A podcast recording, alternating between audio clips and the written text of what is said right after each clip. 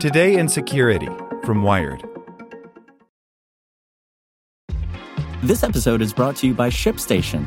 You know, some things take a lot of work, like sending little robots to far off distant planets. And just as that's challenging, so too is running a successful e commerce business, especially when there's so much to do. So I want to introduce you all to ShipStation.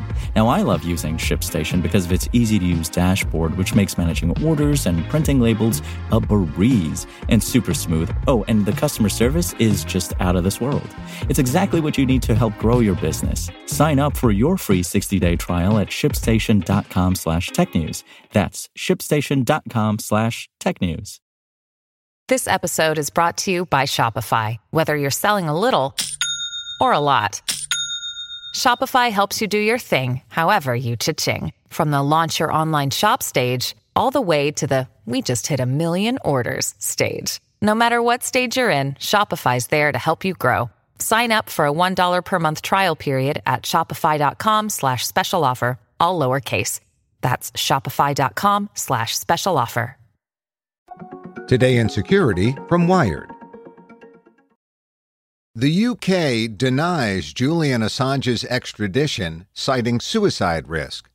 The ruling is based not on whether the WikiLeaks founder violated the Espionage Act, but on the implications of subjecting him to the U.S. carceral state. By Andy Greenberg. Since WikiLeaks began releasing massive troves of U.S. military and State Department secrets more than 10 years ago, Julian Assange has maintained that the American government would eventually seek to put him in a U.S. prison. In a surprise twist, he may escape that fate, not because his organization's leaks are protected by free speech rights, but instead due to Assange's mental health and a court's ruling that subjecting him to U.S. incarceration could increase the risk of suicide. In a London courtroom Monday morning, UK Judge Vanessa Baraitser ruled that the U.S. cannot extradite Assange to stand trial for criminal charges of hacking conspiracy and violations of the Espionage Act, which the U.S. Department of Justice first leveled against Assange in 2019.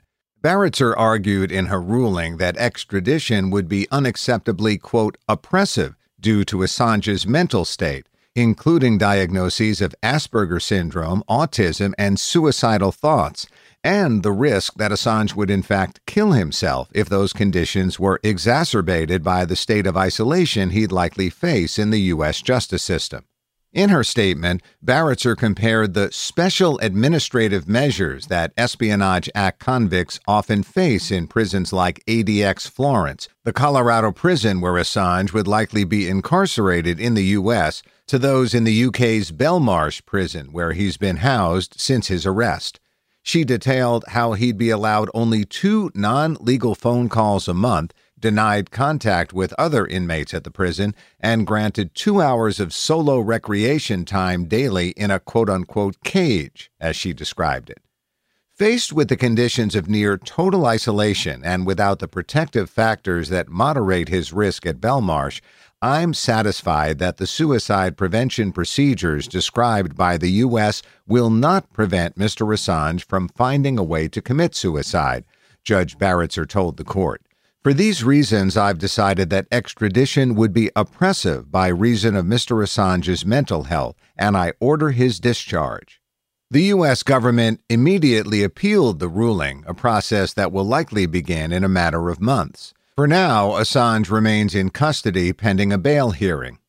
Nevertheless, the decision represents a quote, brilliant and surprising win for Julian, says Naomi Colvin, the UK Ireland program director at Blueprint for Free Speech, which has supported Assange throughout his legal case. The U.S. did appeal, but because this swung on the medical evidence, the starting position has to be that Assange is likely to prevail at the High Court, too. While the judge's decision represents a potentially life changing victory for Assange, it does little to defend the press freedoms that many observers consider to be on trial in Assange's case. Until the final section of Baraitser's statement, she shot down practically every argument Assange's defense attorneys had laid out against extradition in weeks of hearings, many of which focused on how the prosecution of Assange would represent an unprecedented criminalization of journalistic activity.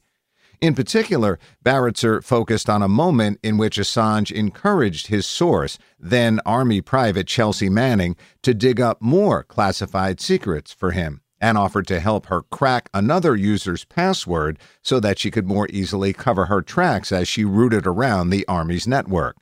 U.S. prosecutors have never proven or even alleged that Assange followed through on that offer, or that either he or Manning ever successfully cracked a password as they discussed. Nonetheless, Baraitser argued that incident helped show how, quote, Mr. Assange's activities went beyond the mere encouragement of a journalist. That password cracking allegation, however, only justifies the computer fraud and abuse conspiracy charge that Assange faces, argues Trevor Timm, the executive director of the Freedom of the Press Foundation and a witness for Assange's defense in the extradition hearings. The remaining 17 counts, which all relate instead to the Espionage Act, would represent the first time in modern history a publisher was charged under the Espionage Act for essentially journalistic activities, such as seeking classified information from sources, Timm argues. If this case went forward, it would criminalize large swaths of news gathering and publishing practices, he says. Despite the judge's arguments that Assange could be charged under the Espionage Act, Timm saw the ruling as a win. It's hard to call it a complete victory for press freedom, but it's a huge sigh of relief, he says. Despite the judge's Espionage Act arguments, her decision about Assange's mental health may nonetheless prevent the U.S. from setting a precedent that someone like Assange can be prosecuted for publishing national security secrets. To create a lasting precedent, they need a conviction in U.S. court, and if this decision is held up, they won't get it, says Timm. Any decision that prevents the U.S. government from obtaining that precedent is a good thing. In the ruling, Baraitser writes that the accounts of several psychiatrists who'd seen Assange in prison in the UK swayed her decision.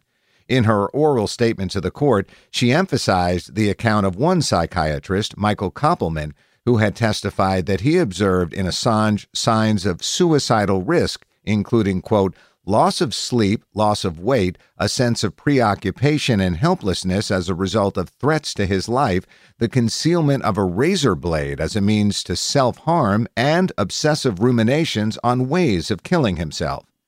Kopelman wrote at one point in his testimony that Assange expressed having suicidal thoughts hundreds of times a day and that prison staff had confiscated multiple potential suicide implements from him. Baraitser also noted a 1991 incident when Assange was hospitalized for a week after cutting his wrists and observed that he had a family history of suicide. She expressed concern that if he were put in isolation in the U.S. prison system, as Assange's defense had argued he likely would be, he would not only be driven to self harm, but would succeed due to what Kopelman described as his, quote, single minded determination typical of those with autism and Asperger's. I'm satisfied that Assange has the intellect and determination to circumvent suicide prevention measures, Baraitser said. The decision in Assange's case represents the third time in recent history that an accused hacker in the UK has been protected from extradition based on mental health considerations. Laurie Love, a UK hacker associated with Anonymous, similarly escaped U.S. prosecution due in part to an Asperger's diagnosis in 2018, as did alleged hacker Gary McKinnon in 2012. America's poor treatment of prisoners, and particularly those like Assange with national security relevant cases, may lead to the failure of a major prosecution that some in the highest levels of the U.S. government have sought for nearly a decade notes well known cybercrime defense attorney Tor Ekeland. A UK court is saying you can't trust the U.S. prison system to treat its inmates fairly and humanely, and that outweighs any alleged damage from Assange's release of top secret information, says Ekeland. It's not the first time a UK court has done this, and it's a damning indictment of the U.S. prison system and its inhumanity. Like what you learned? Subscribe everywhere you listen to podcasts and get more security news at wired.com/security. Want to learn how you can make smarter decisions with your money? Well, I've got the podcast for you. I'm Sean Pyles, and I host NerdWallet's Smart Money Podcast. Our show features our team of nerds, personal finance experts in credit cards, banking, investing, and more. And they'll help you make the most of your money while cutting through the clutter and misinformation in today's world of personal finance. You'll get clarity on strategies to help you build your wealth, invest wisely, shop for financial products, and plan for major life events. Listen to NerdWallet's Smart Money Podcast wherever you get your podcasts.